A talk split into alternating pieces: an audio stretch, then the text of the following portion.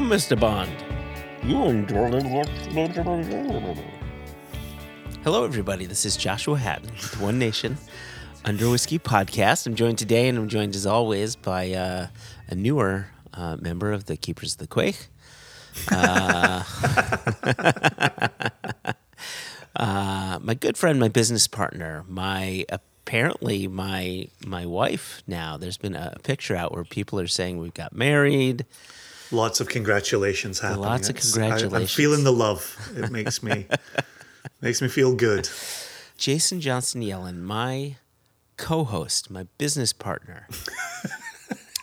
my I feel an incomplete Joshua Hatton list coming on. how you doing, man? I'm all right. I'm all right. Just as you make mention here, and we'll circle back to it in, in, in due course, but in today's interview, you will hear me many times saying, okay, I don't want to make a Joshua Hatton declarative statement here, but, and then things like, I don't want to make an incomplete Joshua Hatton list here. But and so I, I really I really think of you and I think of those things now. You're really you're really deep inside me. Oh, hey now. I'm just excited. It shouldn't last more than four hours, so you, you'll be happy to hear that. You know, I, I feel as if my incomplete lists, I think there's an endearing quality to them. Oh, I love the person with the affliction being the person who says, I think that's kind of endearing though. Like, well, you put a, a little finger in your dimple. I think I'm very cute. Very much so. Very much so. It's good to be known for things. That would be another angle. Good- hmm. just good to be known, right? It is good to be known, but the way you spin it, it's it seems to be more in the pejorative, and the way that I spin it is whatever the the antithesis. Then I'm sure pejorative then. I'm sure the truth is somewhere between the two. Then What is the opposite of pejorative? Like like the fancy word that means you can't just spring these things on me. I've got a 48 year old brain nowadays. You can't just spring these you, things you on me and like expect an immediate response. a day. You should you should like know every word there is. You eat a dictionary once a week. Yeah, I don't know. Let me let me let me sit with it. I'm sure, as always, I'm sure various listeners are shouting at their wireless radio right now with the answers. Yeah, that could very well be. So, I know in a little bit we're going to get to to our guest uh, or or guests, I should say. Yeah, you get any Um, feedback on me saying that? Guess. But uh, you had you had mentioned this the other day when we are trying to schedule a new slate of guests. And, and here we are in October, November, December, right? We're in that time frame. It's a big ask. right and and the world has opened up because covid has quote unquote ended um those are very large quotes i understand much of the world is not doing so great and Those quotes are doing a lot. Of heavy lot of heavy lifting. A lot of heavy lifting. but but it's been interesting right because i'm traveling again you're traveling many of the people who we want to interview are traveling once again and so we're, we're looking to schedule time with guests and we're finding more often than not what's happening is you're going to interview someone solo i'm going to interview someone solo Yeah. jess is going to right and, and Yep. so Yep. how do you how do you feel about that I think on one hand, we've moved away from Zoom. Now, in, in season six, we away moving right, away. right. yeah. In, in season six, we have clearly interviewed people on Zoom, yeah. but it was to fill in the gap of the pandemic when we were not going anywhere. Yeah, yeah. If we had our druthers, we'd be interviewing people in person. There would be a dram. We would be eyeballing people. It's it's a different setup. Mm-hmm. Yeah. And so right now, and, and I think you're right to say it the way you said it a moment ago, in moving away from Zoom, but still having it up our sleeve when Mm-hmm. need be, I think there's a compromise happening, which is there are people you're seeing solo in your travels Yeah. who it's worth interviewing one on one in person because it's a little bit friendlier mm. than the Zoom. And it feels a little bit more natural, a little bit more like the before times. Yeah, yeah, And I yeah. and I think that compromise is in place for myself and Jess as well. Mm-hmm. And, and and this is to say, you know, when she interviewed Richard with McMira, that was not in person. He he was down in London, she was up in Glasgow. Oh, that's so right. it, it's not really like that happened in person, but we are working um, on a, a schedule there that hopefully the next interview will be an in person for Jess as well. Mm-hmm. And and so I'm okay with it. The thing we've said in the past as well is it's kind of fun to listen to where we decided to go in a solo interview. Yeah. Even though in our heads there's always that, I think I know what the next question would be from Joshua or Jason, potentially Jess here as well. Mm-hmm. And maybe I'm asking this on behalf of them, but I, I would really say in my one on ones, mm-hmm. I'm thinking really hard about our listeners. Hmm. And I'm thinking, where do the listeners want this interview to go? And what do they want to know? And, and again, we're talking about it without talking about it. In today's interview, I was very aware of Amanda being on for the second time. Hmm. And us sitting doing this interview at Virginia Distillery Company for the second time. Yeah. And and the thing I'd said to Amanda at the end of the interview was I was aware of what we talked about. I did have to look up my records. I interviewed her July Yeah. of 2021. The episode went live oh. maybe the August, maybe even into the September. I I haven't double checked oh, that part. But I was down there the end of July 2021. And when I was sitting there the other day, I was thinking, it was probably March I was down here doing this interview, you know? Yeah. and it was nope it was july of, of last year. So there were things that that we were covering that i knew were part of the first interview. Mm-hmm. But whereas the first interview had a getting to know you what was your journey? Who are mm-hmm. your mentors? What mm-hmm. was the the putting together of vdc like? Th- this time they became very quick jumping off points. Yeah. For and tell me more about Yeah, sure, barrels sure. right tell me more about what you're seeing in the new make or the or the the wash that's then going into this process Yeah. and so we went down that path we then also had brian join us this time brian hersey Mm-hmm. and and you know you, you know listeners will hear in the interview he he unfortunately joined us late he actually got called out to do work which What? Sorry, Brian. Sucks to be you. We said that on the day, right? Sucks to be you. Um, yeah, I had uh, a tractor trailer, an 18 wheeler, uh, you know, a, a- Oh, no. a big long lorry, showed up with casks for unloading. Oh, And okay. so Man, the the I was I was picturing it like it, it crashed into the some part of their property. Like I thought there was an emergency to be to happen here. I don't know if I meant to tell you, but it kind of did. So Oh, no. here you are.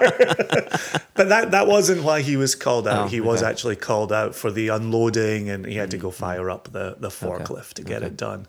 the The reason that I wanted Amanda and Brian on record on wax today is my trips down there mm-hmm.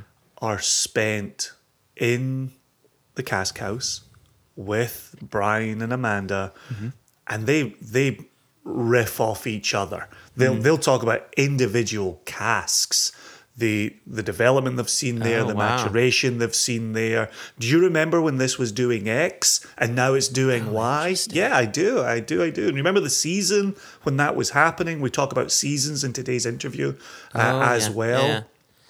And the effect that they have on this this uh, cask house. And so Amanda is, is clearly wonderful and, and incredibly knowledgeable, Mm-hmm. incredibly good at what she does. And and so is Brian. But I think the role is easier for Amanda to have a customer facing opportunity. I think she she'll go out and do festivals. She'll go out and do tastings. She gets a chance to talk about the blending that Yeah. she does Yeah. in house at VDC. Mm-hmm. And Brian, who's in charge of the warehouse and moving things around, as you'll hear in today's interview, he's incredibly knowledgeable as well. Yeah, there's no yeah, yeah. there's no getting away from that. And and he could pretty much break down individual profiles of casks in the warehouse. So so I wanted the, the, the guy who would be easy to think about as quote unquote just the forklift driver Yeah. is so much more than that and and he and he and Amanda have a terrific relationship and and I was just sad that you don't get to hear as much of Brian today in the interview because he was called away to do the unloading. But we, we get him back for maybe the last 15 20 minutes Okay. uh, of the interview. I, I, I like the way you're talking about him. It reminds me um, when when Madhu was in town with me, and we started doing some classes, and he's introducing people, you know, by way of PowerPoint and just conversation in general. You know, pictures of the distillery and the still house and the warehouse, and then he shows a picture of and and I, I apologize to, to Madhu and, and this gentleman. I, I don't remember his name off the top of my head. But he said, and, and here's the guy who's in, in charge of the warehouse. And you just see him like rolling the cask along. And and Madhu says, you know, don't don't let that fool you. uh-huh When I say he's in charge of the warehouse, he knows those casks in and out. And they've got 10,000 plus casks. And yeah, to, to say, you know, this is just the person in charge of moving the casks around. No, quite often they have that intimate knowledge of what's in the warehouse and what those casks are doing. So, so I like the way, I, I like how you framed that. Yeah, and I think I think that is often a mistake we make when we see the the customer facing person. Yeah. That you think, "Whew, that person is is doing all this themselves, and Amanda's one of the first people to say, "I'm not doing this myself. I am a member of a team, Yeah. and this is my role within this team." And and here's Brian, with whom I work very closely. Um, yeah, it's I, I really. I really enjoy them both. I think they're both really special people, and and, and I'm really in love with Virginia Distillery Company as well. I I get to drive down, you know, and I know you're a very proud uh, Connecticut. Um, Connecticut, I, I think that's thank you. Uh, Connecticut. I think I think I got it right first time. Because we're cute. Connecticut. Yeah. Connecticut. Connecticut. Oh, Okay, that- whoa, that hey, pronunciation. That went very Kant. wrong direction. the, the philosopher's name is Kant, actually. Exactly. Rhymes with aunt. So I know you I know you love Connecticut. I know you love the changing of the leaves and seeing you the other week and, and that brewery that we went to, that farmhouse brewery in that setting in Connecticut. Oh yeah, yeah. Spectacular, Right, yeah. really nice. gorgeous. Yeah. But with that said, I get to drive through the Shenandoah Valley. I get to drive over Afton Mountain, and I get to be on little windy road with leaves changing to get to Lovingston to get this wonderful setting for VDC as well. So I, I said it the other week. I, I think is I, I got to visit Lochlea. Mm, mm-hmm. And I and I got to I got to visit as an Ayrshirman, and I got to say, fuck yes, this is in my home county. Yes. I love what they're doing. I love the people. I love what they're doing with the spirit. I love what they're putting together. I'm Yeah. so, so proud of of Lochlea and, and that Ayrshire connection. Mm-hmm. Sitting here in Virginia and an hour from my front door.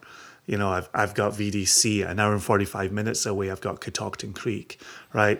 I've I've got relationships with the people at those distilleries Yeah. that are friendships Yeah. right and Yeah. and just like we, we were talking about on the on the keeper episode there's there's so much importance and so much value to the personal relationships Mm. across this industry Mm-hmm. s- separate from the business relationships. Do we buy casks from C- CDC, Cadoc Creek? Yes, we do. Do we buy casks from VDC? Yeah. Yes, we do. Yeah. Do we buy casks because we love the people who are at those distilleries? Yes, Yep. we do. Yep. and so, Yeah. uh, right? And so I, I love that aspect of it. And even you know, on my drive, I was listening to the last episode. You know, you know, revisiting that interview you had with Ollie, and just listening to you two guys talking like dear friends on the industry podcast, um, and then knowing that I got to sit with Ollie and, and Dram last weekend as well. Yeah. It's, I think it comes back to your earlier point is this is why we're craving the in person. This is why we are going ahead with solo interviews because there's a warmth and a presence to even just one of us, one of the three of us, Yeah. being with somebody that Yeah. they like and enjoy and value. It's pretty rocking. being in that car with Ollie and interviewing him. I'm gonna make a I'm gonna make a very incomplete list here, Jason. A very incomplete list. Here it comes. list. Here it comes. But right, but with, with COVID, there there's a number of people on that side of the pond I've missed so dearly and continue to miss because I've seen so few of them. Right, we we got to see Jess and Sweet Scott again. That was fantastic. Ha- Getting to see Ollie again, that it was really needed. I miss David Stirk. Haven't seen David Stirk in two and a half years. I miss Mark Watt. Right, I miss Kate Watt. Like. I'm just enjoying the incomplete I list. know, I, and, and I'm gonna I'm gonna leave it. In, I'm gonna make it even more complete, more incomplete than usual. Uh, Ian Allen just had his heart broken.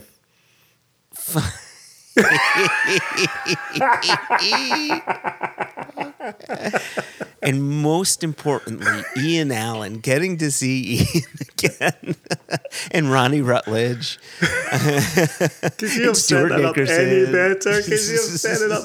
Oh, Stuart Nickerson, but not Jen Nickerson. Oh wow, that's I'm not done. I wasn't done. Oh, oh, oh, sorry, sorry, sorry.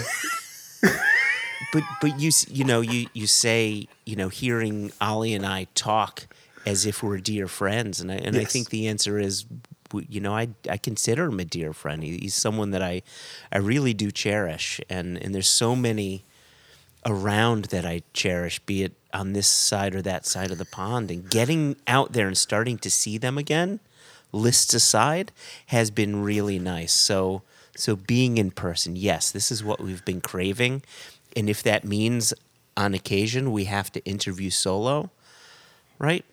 That that's that's that's perfectly fine. Perfectly fine. Yeah.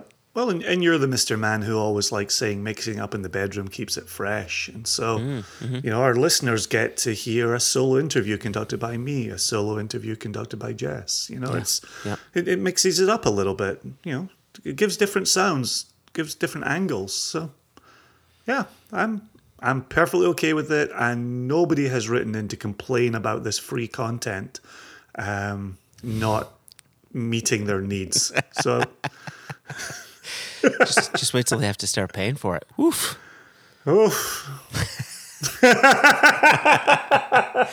All right, Jason. I I, th- I think we've babbled on That was lovely. as- that was a lovely yeah. little chat about the process. It's one of our it's one of our recorded production meetings. That it was. Let's let's hand it over. I want I want to hear you, Amanda, and Brian kibitz about some booze. We didn't kibitz. You didn't kibitz? No. You didn't talk? Oh, I thought kibitz had a bit more of a No, you're thinking kvetch. Kvetch is like a ah. complaint. A kibitz is just like a, you're having a, a little ah. chitty chat. You're kibitzing. well, I'm certainly pleased to say we did break bread. Literally. Did you fix it? Ay ay ay.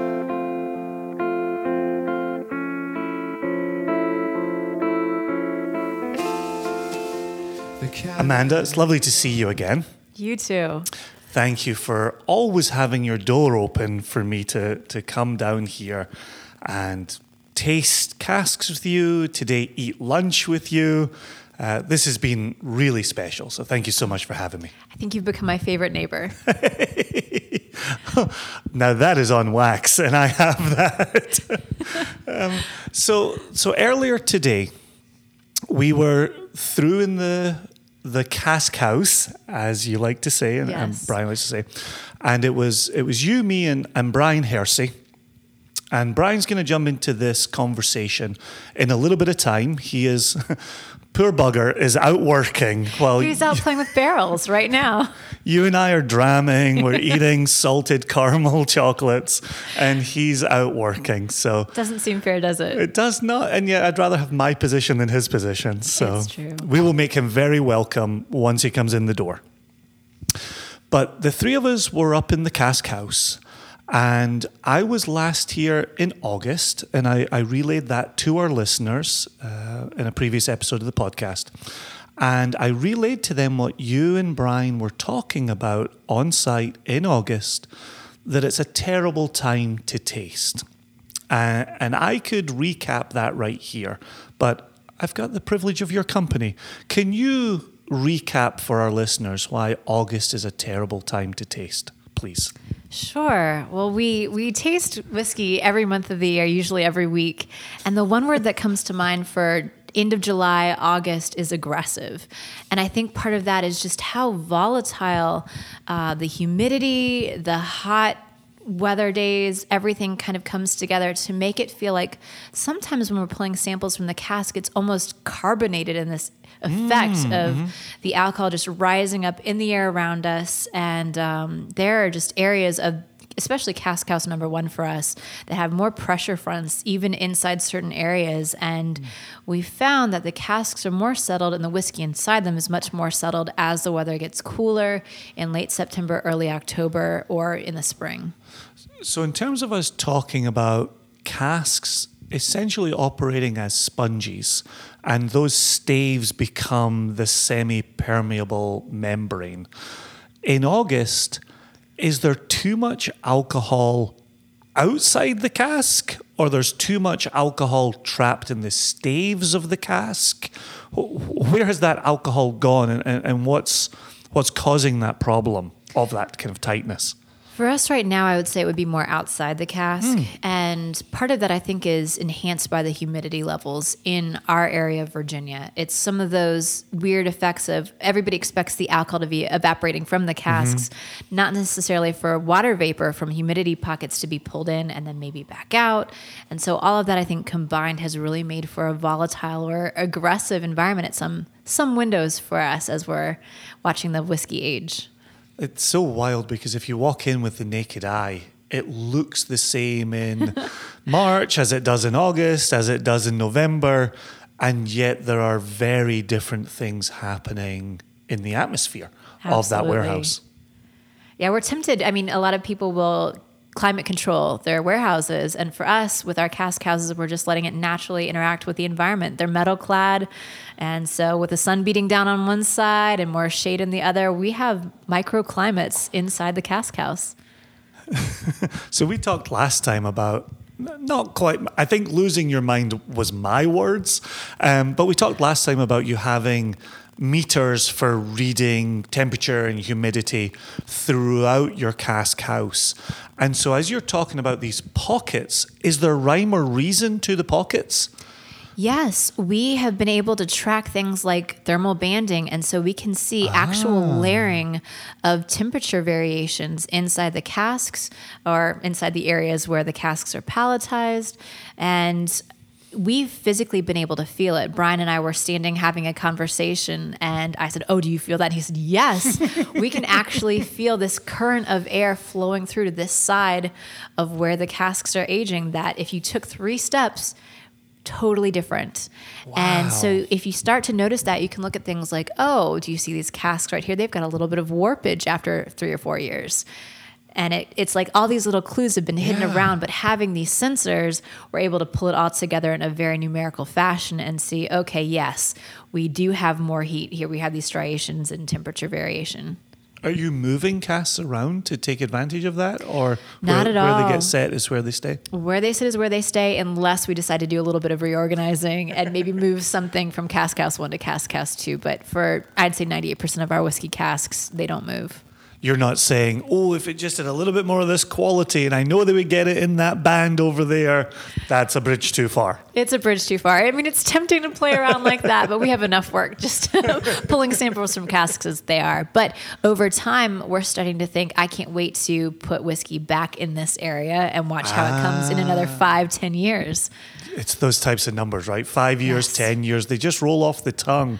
They're very, very real numbers. They are. It's weird because I have to think in the future all the time and plan for 10, 15 years out. And yet I'm also at the same time working on something that will be bottled in three months. Right, right. I asked this question of, of John Campbell earlier this year, and he gave a, a typically uh, Islay response. I'm curious to hear yours. Is when I asked him, do you get fr- frustrated, right? Do you get impatient? Maybe that's a better word. Do you get impatient about the results? And and he just kind of looked at me, and it was over Zoom. He just kind of looked at me and said, "No." and, and so, and so the same question to you: Do do you get impatient for those five years to pass, ten years to pass? That's funny. You would think I would say yes.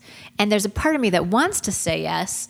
I do get impatient once I've ordered really great casks and I know like mm. they're en route. They're they're going to be sailing across the Atlantic right now. I get very antsy for them to come and I want them to be here and I want them filled. Once they're filled, I, I think I feel very protective mm-hmm. and I don't want to rush the whiskey. So yes, I am eager to see how it comes along, but at the same time, I, I don't want to make it feel rushed. And that's a very strangely emotional thought for me to have right now that I want to preserve and protect the whiskey. Yeah. So yes, I am eager and it would be really fun to just jump ahead and see this is, it's going to be beautiful. And I know it. Here is the proof. Um, but there's a part of me that's just like, no, I'm waiting and I'm being patient along with the whiskey. I didn't expect to give you that answer, but that's the honest truth. I can see you right now taking a sideways look at yourself. Like, where did that answer come from? right? Well, you're welcome. Just get comfortable on the couch. Uh, we will, we will unpack other issues as we go along. Um, so you're you're talking there about casks coming in, and, and by that you're talking empty casks that you'll get to fill with Virginia Distillery Company spirit.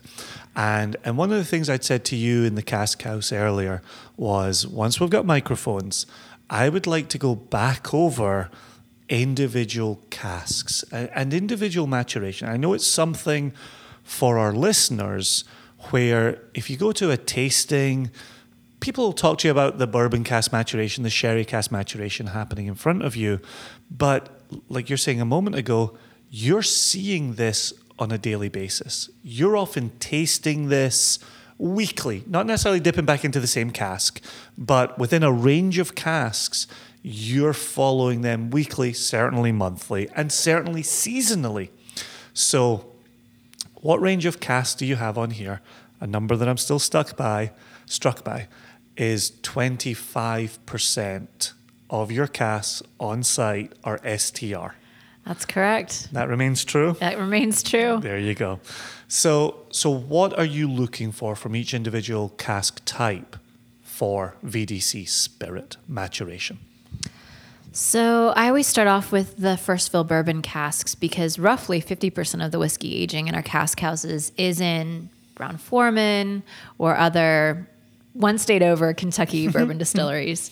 And so those are really foundational. I view them as contributing time for the whiskey to mature in a safe, solid environment. These are the most consistent casks of all the ones we get. We we get them very freshly dumped, usually just a few days, and from there, I know they're going to pull out vanillins. They're going to bring out. We talked about coconut earlier from from those casks. Uh, a little bit of citrus oil. Sometimes I get cedar or cypress. Even there, there are going to be some fun notes, um, cinnamon spice, but they're very very consistent, very base note for the most part, and I love that because the the tannins have been largely subdued Mm-hmm. by aging bourbon, mm-hmm. and so all the notes that I really really feel are shining through with our fermentation esters, they're going to get their chance to to say hello in our bourbon cask aged whiskey.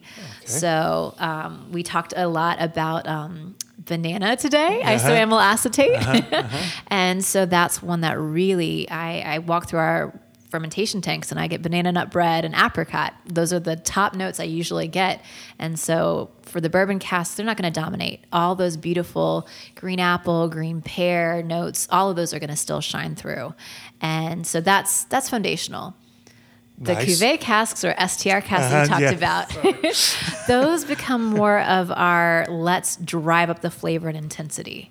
Let's show off what we can contrast with our distillate. Mm. And so I always feel like the chocolatey, nutty, rich red fruit, maybe orange, like blood orange, mm-hmm. all of that walnuttiness, that's going to pair really beautifully with our fermentation esters. And so having our new make slowly soften, richen, go into depth with these casks. I I know it's crazy to have 25% cuvee casks. And I mean, big thanks to Jim Swan because he got us the relationships in Portugal and Spain and now some of those guys who started in Portugal are in France.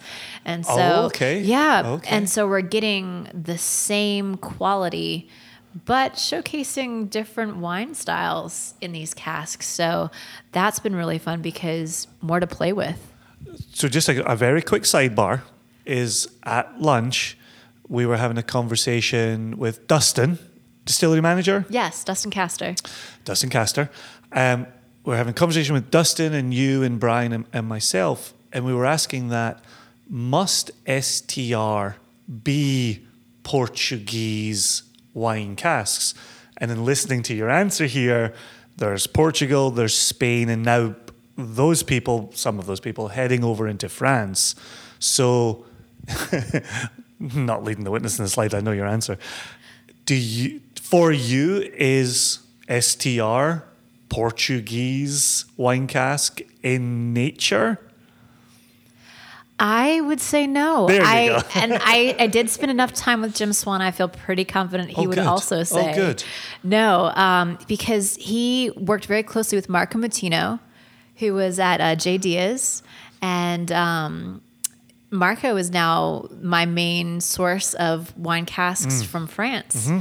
And so he has all the ties still in Portugal. He still will tell me stories all the time. Jim told me this. Remember when we talked about that? Or, and I'll be like, yes, oh yeah. and so he he definitely collaborated with Jim. So if you don't Mm-hmm. have that direct source, I don't know what else you can say. um, but the quality of it, the the concept behind the shaving and toasting, and and really making sure that the quality is there. And Mm-hmm. where Marco's been really fun to work with is we we did a lot of heavy toast and called that a level zero char.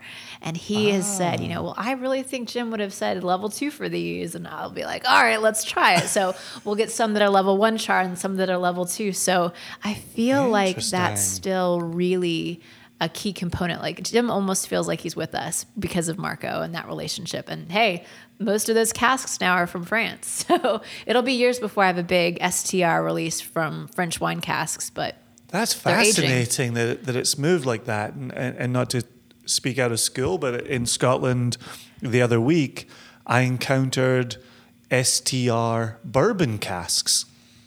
Uh, and that was that was a bit of a surprise. in 2016, I believe, or maybe late 2015, Jim went to a couple uh, cooperages right here in the U.S. and he talked to them about it. And he was like, "I know you do D-char. Maybe you know this is a, a variation that you could talk about." You know, down the road with your company.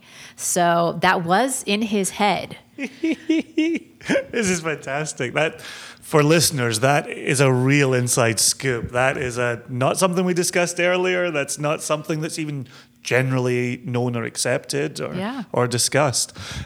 Be quick, quickly before we get off of this sidebar, do you want to weigh in just even just quickly on the difference between DCHAR, RECHAR, and STR?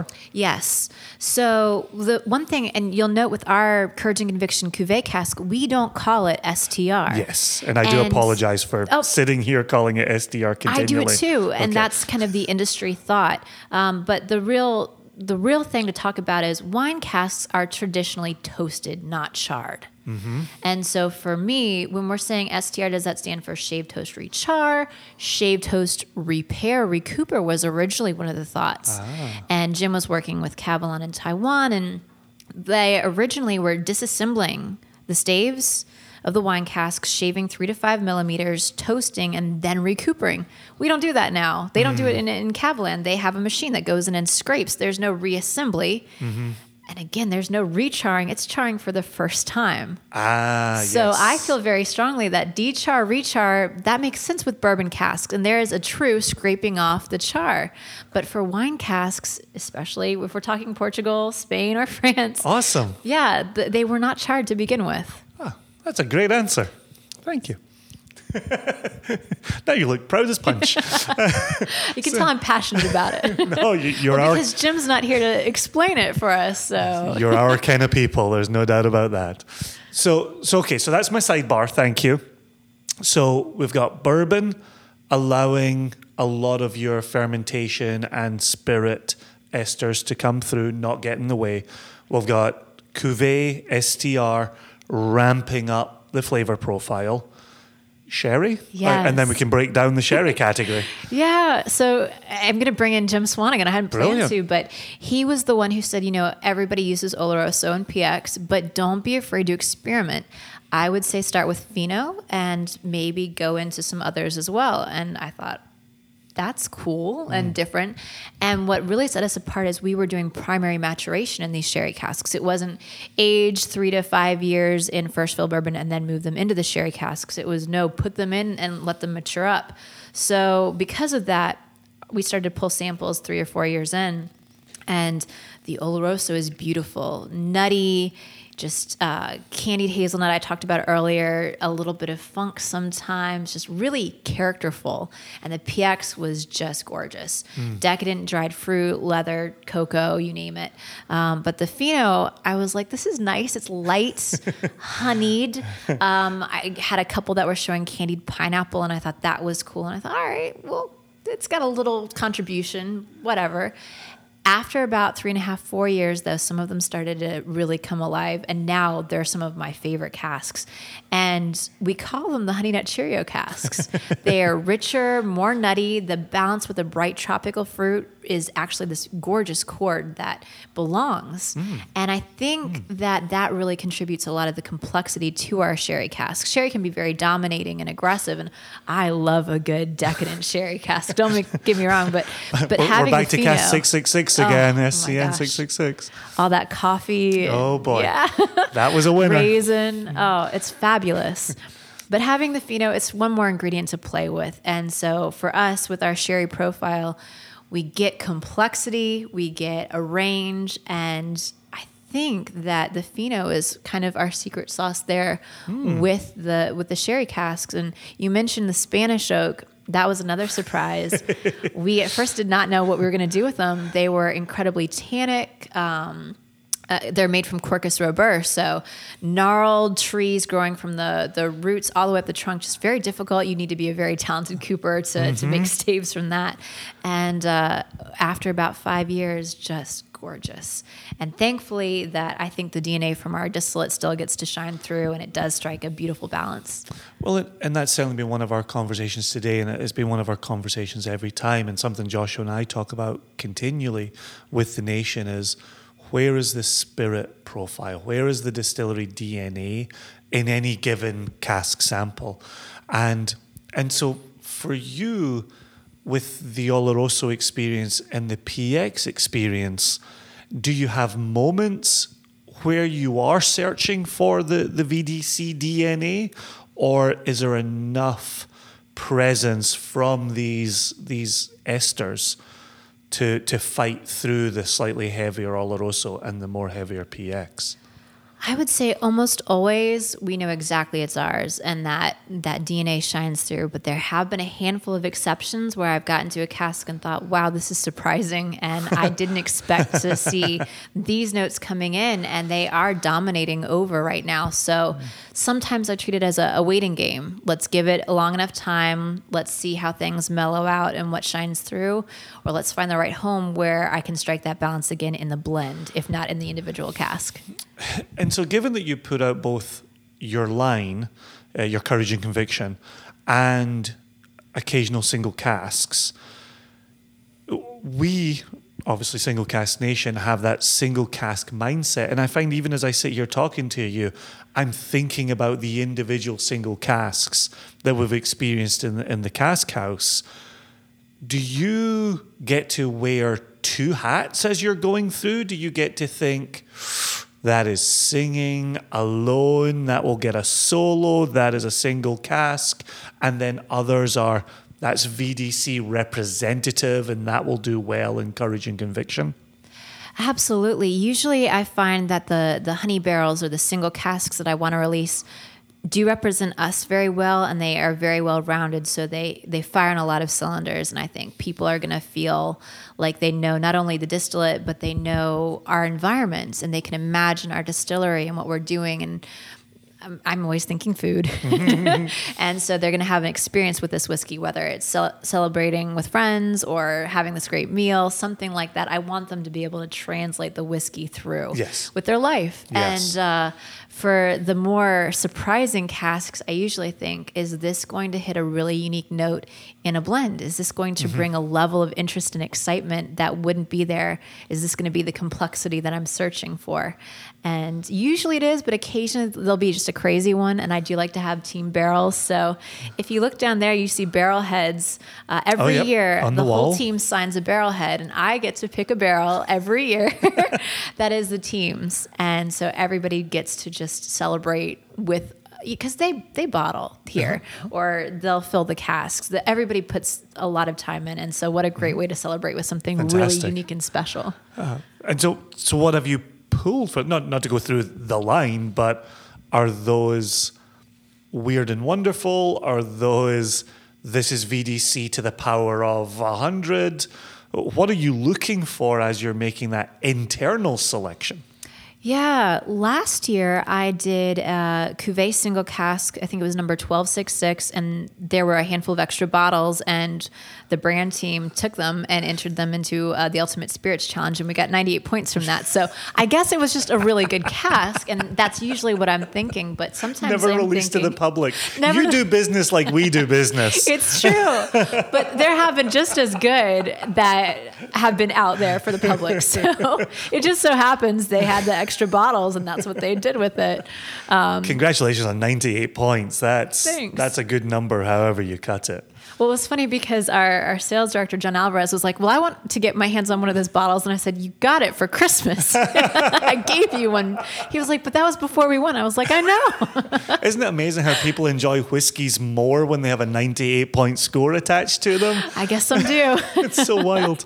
Um, all right, so so those are the weird and wonderful. That's your opportunities to go down the the single cask route, and then you talked a little bit about building the blend, and I would like to come back to that a, a little bit more in a minute. But I don't I don't want to break up your flow too much on the cask maturation the individual barrels. So we go through Fino Oloroso PX, and then the Spanish oak, the the Quercus Robur that was killer, absolute killer.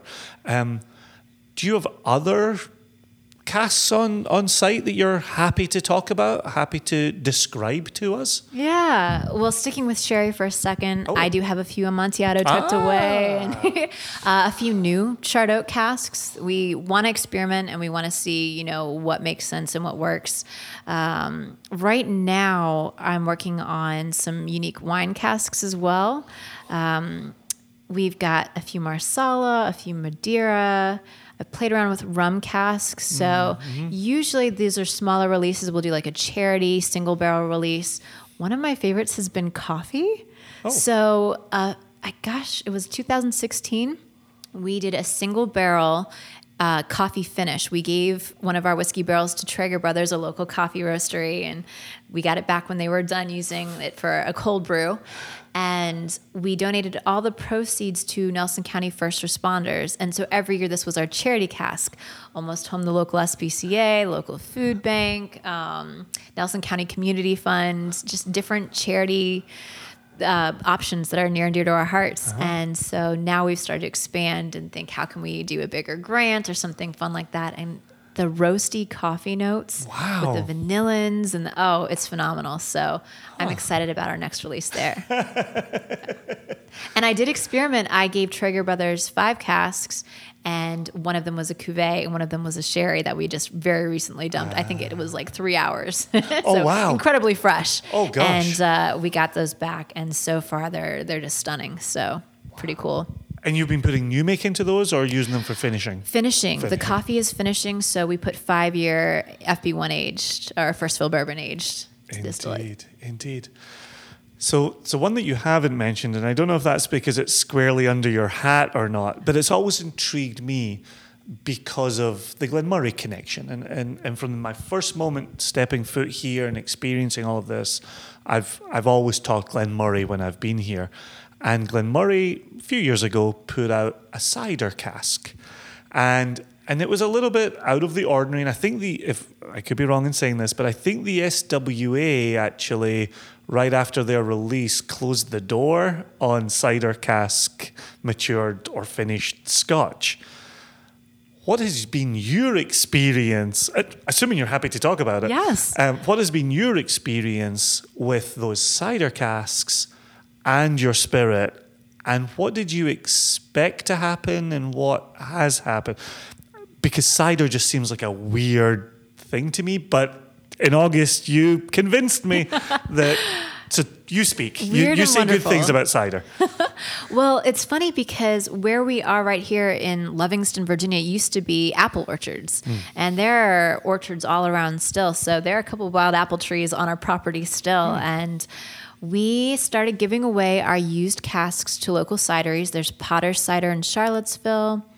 There's Buskey Cider in Richmond.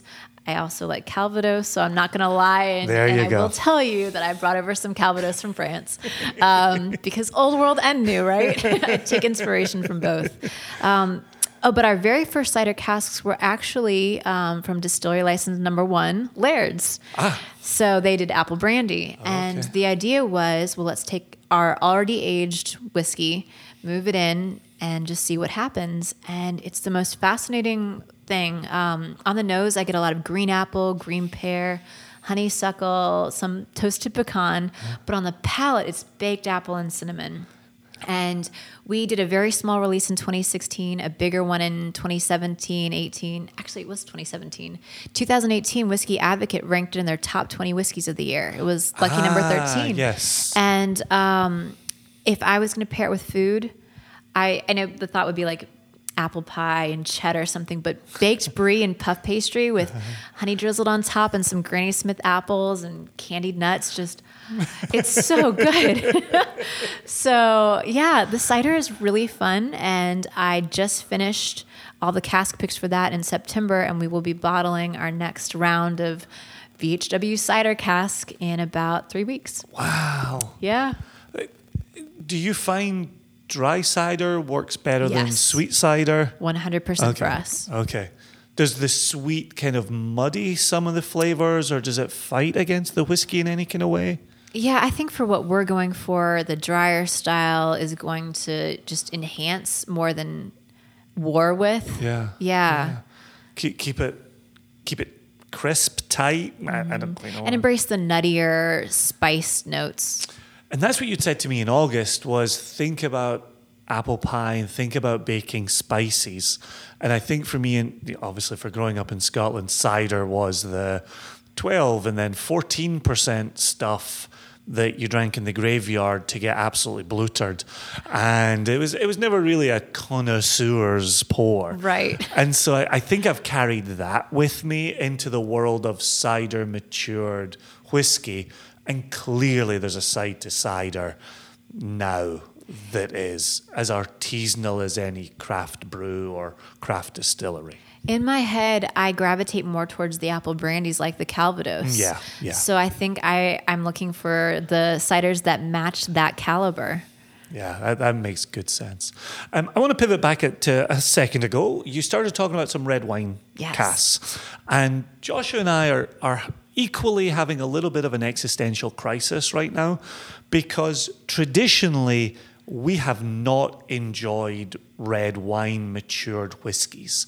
And there have been a few occasions recently where red wine whiskies are kind of working for us. I know. and we're not sure whether we should lean into that or fight back against that. And so I'm I'm curious to hear your experience uh, and what are you what are you noticing with your spirit uh, in the cask house? Yeah, I think I have to take it on a case by case situation that I could never lump it all in as great or So wonderfully terrible. carefully said. I applaud you to for be that. honest. Yeah, I I'm very picky um, when it comes to the red wines. I know there can be surprises, and I have a lot of room to learn. So I'm never going to say never for some types, Mm-hmm, but I will be cautious and start small, do the smaller prototypes, and make sure it works. And I, I think it comes down to the quality of the casks. And the type of wine, the the right varietals can be beautiful Mm-hmm. and really complement the barley. And there's a weird thought about finding the the wine that grows at the same sort of area or a contrast Yeah. with the barley and I, i'm not that geeky right now but i am having those thoughts and i have dabbled a little bit just kind of watching as i mean what's happening in england now they're able to to do wines that they've never been able to do before and Mm-hmm. same for france i mean th- they're just pivoting in some ways so i'm watching and i'm curious um, and I don't want to put all my eggs in any one basket, Sure, but there sure. are some styles that I really like. And for me right now, the Bordeaux blends have been really beautiful to work with. And so I am enjoying the ones that I've gotten there. Why? Why do you think the Bordeaux is doing it? I think, well, again, going to Marco Mutino, who worked with Jim Swan and started in Portugal and is now in France, he came over and visited us. And I was able to say, ah. this is what I like, this is what I don't like.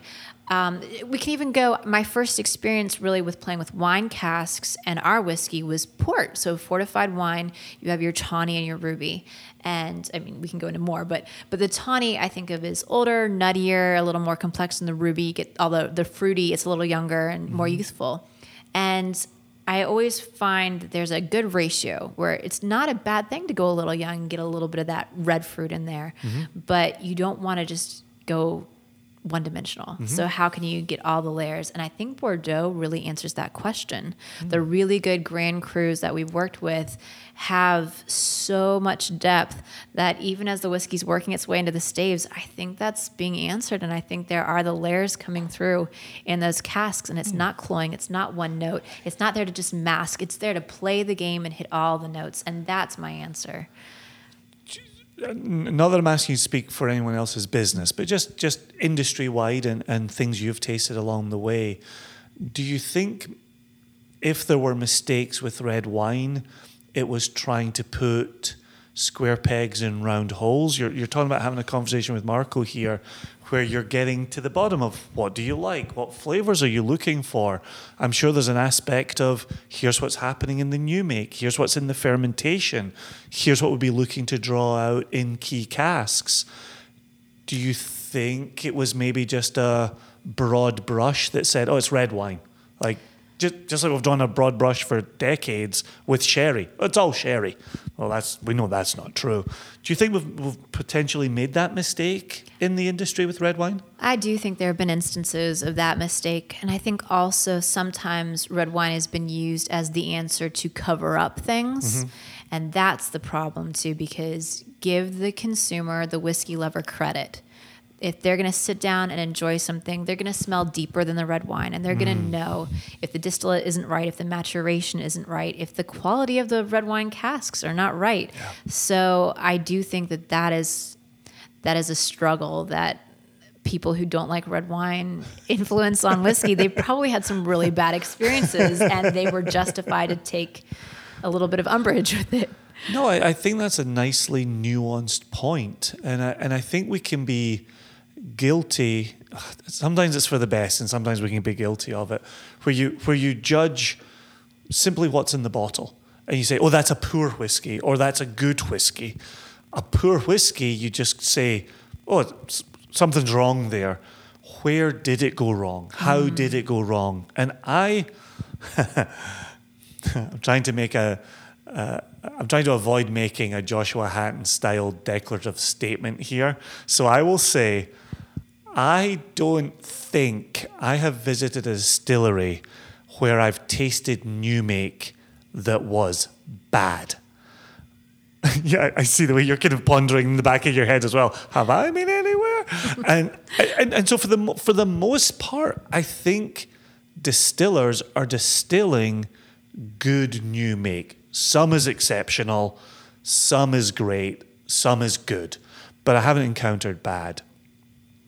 To then get a poor whiskey out of, say, a red wine cask seems to speak to the cask, the, the choice of maturation, rather than that was poor spirit that went in.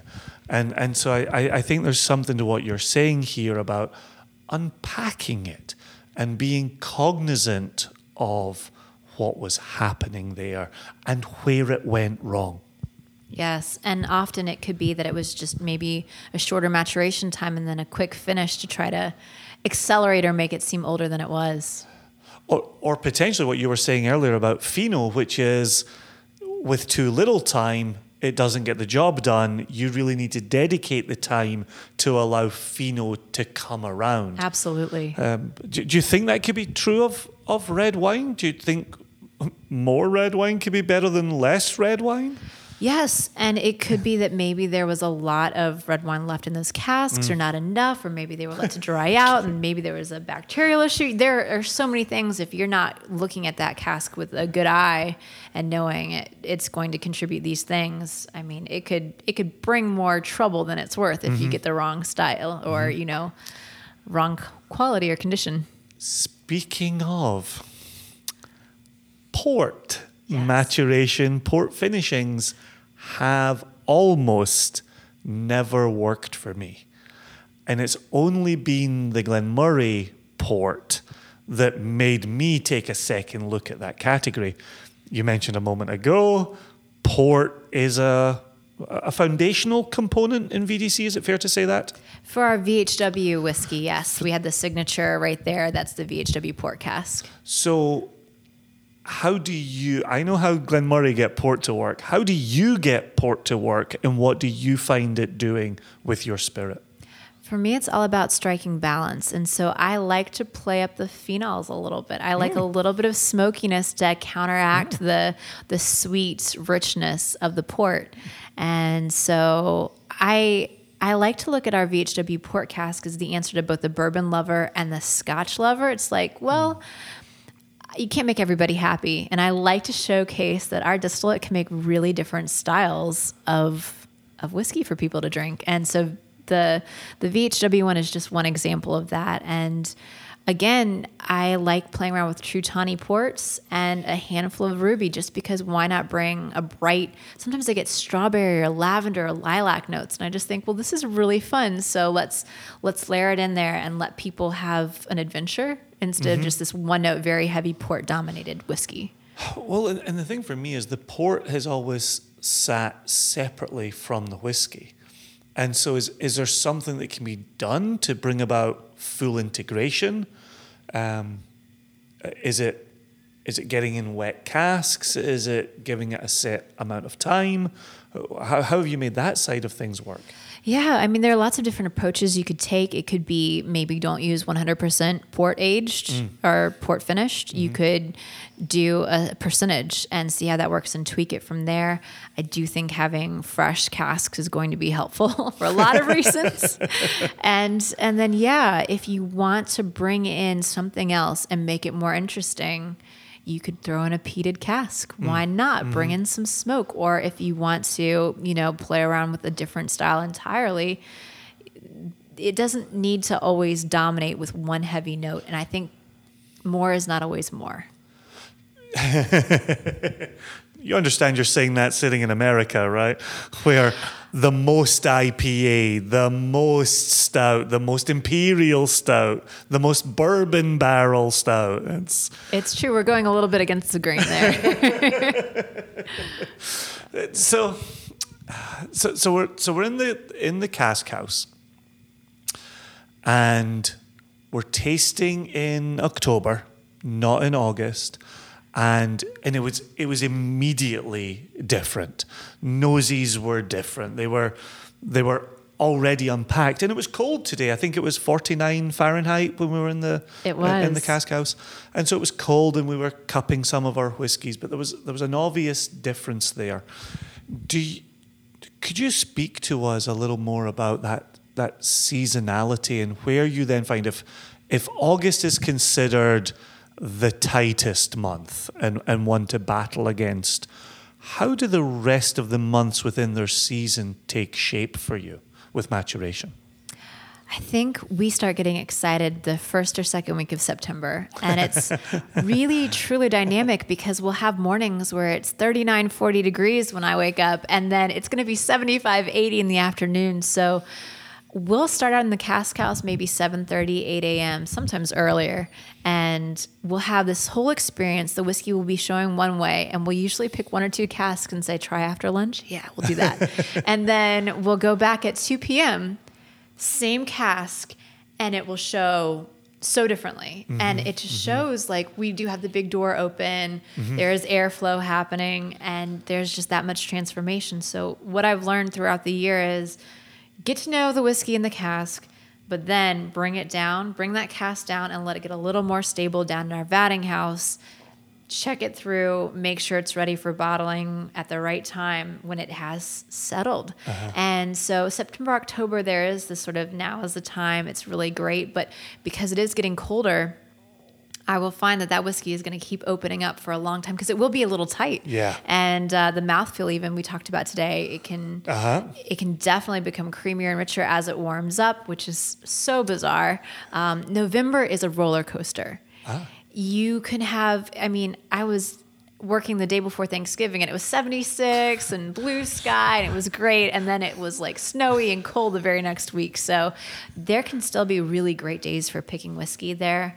Um, and I've been known to, to make some great cask selections in December or January, but January through March, I'd say, is just that period where you can go up there and the whiskey will show to an extent, but mm-hmm. you better bring it down. Mm-hmm. Maybe add a little bit of water and sit it at your desk for a while. And over three or four hours, it'll finally wake up and say, Yeah, here's what I'm like.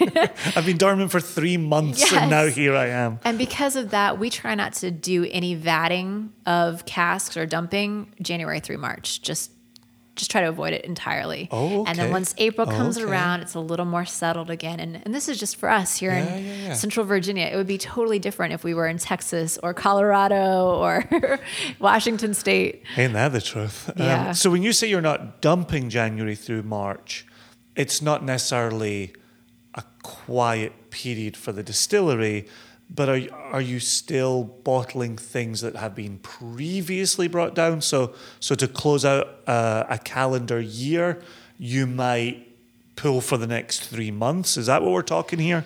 Yeah, so twice a year I've created Barrel Boot Camp. And so Dustin and Brian will join me and we will go through and make all of our selections. And the idea is we have a window where we know now is the best time for us to be dumping our casks. And so we have this window, it's all hands on deck. We'll get the whole team to help with the forklifts and bring down the casks. and then we have time. So we can do the reductions for anything we're bottling at, say, 92 or 94 proof. We have all this time and we call it landing the plane. And I have months to do it. And so then I can do my blending, I can make my tweaks, I can add a little bit more. I have all the time I need. And that way things aren't rushed. So everything is kind of calendared out to an extent. There are always exceptions, and I might need to go on a hunt for one more cask or three more casks at a weird time. That happens a lot. But okay. Does it yeah, really? Yes, it does. I'll think "Ah, this is really good, but I want to look for this, or I want a little more of this note. And Interesting. And yeah, but we're bottling nonstop, so we we are never not bottling. There I'm you go. sure. Yeah, that that not not emptying, not disgorging sounded like it could create a quiet time for the uh, for the bottling crew, which I know Oh, not to wish. be true. Yeah, right. Come inside, be near the stills, warm up. um, well, just as an update, Brian remains out on on. Uh, Yeah, he was on a barrel moving duty, but he Yep. just walked by and waved. Um, he's got a sample for you, by the way. oh, fantastic! So I'm telling him to come on up. Yeah, yeah. Come on up if uh, we can ask him his experiences in the in the warehouse as well. Yeah, his background is wine, so he has Ah, a really oh. fun. Yeah, We'll circle him back to uh, to red wine usage in whiskey circles. There we go. He'll like that. Um, So so while we're while we're waiting, and, and let's let's do a little sidebar again, and, and then once Brian comes in, we'll come back to the uh, the cask house. But the last time you and I spoke on wax, we were talking about the potential for American single malt to become a category. Uh, when we've done episodes of Extra Extra, I've mentioned Amanda's name. When we've done episodes of One Nation Under Whiskey, I've mentioned Amanda's name. You and I have texted back and forth about various developments. The, the commenting period has closed. I'm assuming Virginia Distillery Company got to weigh in in the, in the commenting period. We did. Good, good, good. You're sitting nodding at me, and um, and so where where do you think we're at right now? Uh, we also had Steve Hawley Yes. uh, episode not too long ago as well. He was a fantastic uh, guest as well. Great guy to chat with. But wh- where do you think we're we're sitting here? How are you feeling about American single malt whiskey as a category? It's been such a long battle. Um, we're along with Westland, founding members of the American Single Malt Commission, and yeah, I've been watching since 2015 and thinking, all right, this could be a while, but this is the first time I'd say we're closer than we've ever been mm-hmm. before. Mm-hmm. There has not been a significant change in American whiskey law since the 60s. So this is a big moment, and I'm very excited because we want to protect the category. We want to protect protect the producers, and we mm-hmm. want to protect consumers who should know what it is that they're getting. And there were lots of questions, lots of interesting feedback. Um, I think it'll probably be several more months before this is all completely hashed out. So I'm trying. This is where I'm trying to be patient. Yes, yes. because I mean, bourbon is the great American comfort blanket, Mm-hmm. and rye was, you know, a, love right rye. along with it. Yes, Mm-hmm. so much history there, but we we know so much about whiskey, and yet there's so much that people who think they know a lot don't even know. well said. And I'm shocked by how many times when people hear the words single malt, they think scotch and they think peated scotch Yes. or Yes, yes. yeah. And so I'm really excited and hopeful that once this set of rules is out, there'll be more familiarity. We already have reporters and journalists reaching out and saying, "Hey, tell us more." so this is new and this is exciting. and uh, once that knowledge is out there, I think people will be more familiar and confident. So I'm excited. familiar and confident, I think, are two excellent words to throw around here. Where, oh, what is it you're doing at that distillery in Virginia? What is it you're doing at those distilleries in Seattle? What is it you're doing in Texas? Like, I, I think having a common language. And of course, I've started an incomplete Joshua Hatton style list here. There's also Colorado, there's also California, there's also Ohio, there's also New There's York. Iowa. There's- we can, Hawaii. I don't know if there's Hawaii. I don't know about Hawaii yet, but uh, I just thought of the rum that's being made in Hawaii, and that jumped into my Yeah. head. Um, and so, no, I, I like the fact that you say that. Does that then become part of the the brand marketing? I know you're no, you're not in the marketing department, but I know you speak with the the brand team. Is that part of that? Is that going to be championing this category? yes. Ah, come on in, Brian. Brian is joining us. He's going to come sit and, and say, hey, We have a chair for you right here. no worries, man. No worries. you've been working? yeah. Yeah, I mean, there's actual work to do. So I'm I've been asked the question about what our brand team is looking to do with the American single malt category. And one thing that's really been exciting is we've been talking with accounts, major liquor stores, chains like Benny's mm. or independent stores about carving out a space for American single malt. And so our team has been working on creating different materials that can be educational.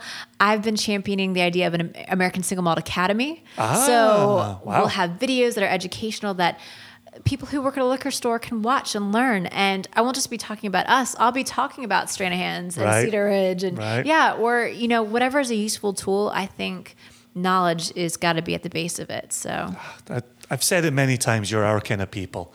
That is absolutely spectacular. Um, okay, Brian, we're, sharing a mic, and so you get to hold it so that listeners can hear the setup. It's one potato from your mouth to the mic and then speak straight into it. You don't have to treat it like a lounge singer. Um, and remember, we're just talking, the three of us in this room, Yep. having a lovely time. Don't think about the 50,000 people listening right No, now. I'm gonna try to cut that out of my mind. So, so one of the things Amanda and I were talking about here was obviously the cask house, obviously maturation, obviously casks and cask types. And she dropped into conversation. Your background is wine. Yes, that is correct. And and I was commenting that Joshua and I have a bit of an existential crisis that we're starting to enjoy some red wine matured whiskies more than we ever have previously. Yes. And so I'm I'm curious for you, what's what's been your experience coming from wine into the distillery and the warehouse? And what do you think that can really bring to whiskey? Well, uh, the first product I was familiar with here was the port finish, which I enjoyed from the get go.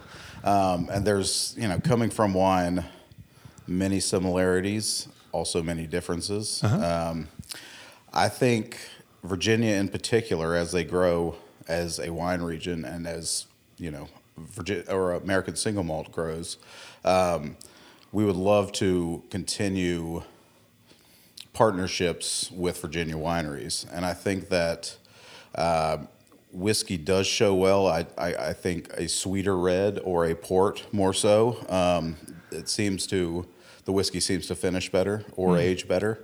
Um, so I think it's going to kind of be a telltale, you know, over the next four years as we're looking to get some red wine barrels, not just Virginia, but all over the place, um, to see how they how they do. It's it's kind of an exciting time to be in the middle of that.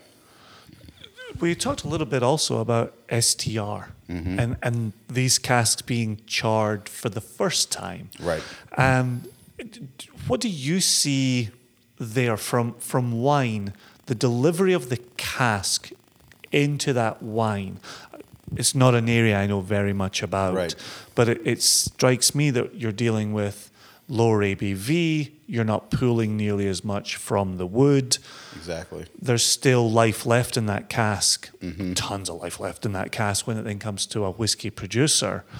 What have you seen there from actual use of cask, even charring, toasting, what have you? Um, I would say, you know, what, one of the biggest things, especially with the Virginia casks, we get those the day they're dumped or the day mm-hmm. after, mm-hmm. as we want them to be as fresh as possible.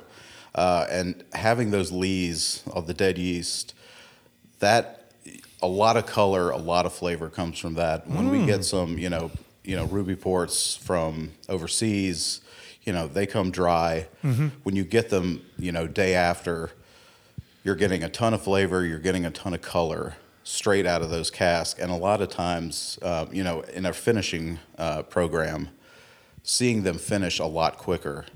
Whereas Ah. with aging, we have what I believe 10, 12 king families that are filled with new make.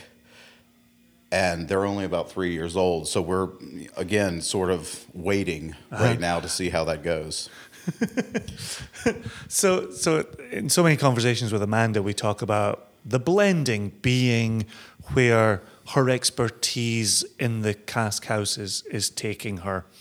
For for you, and, and the reason I love spending time with both of you, you both know both the warehouses inside out and back to mm-hmm. front.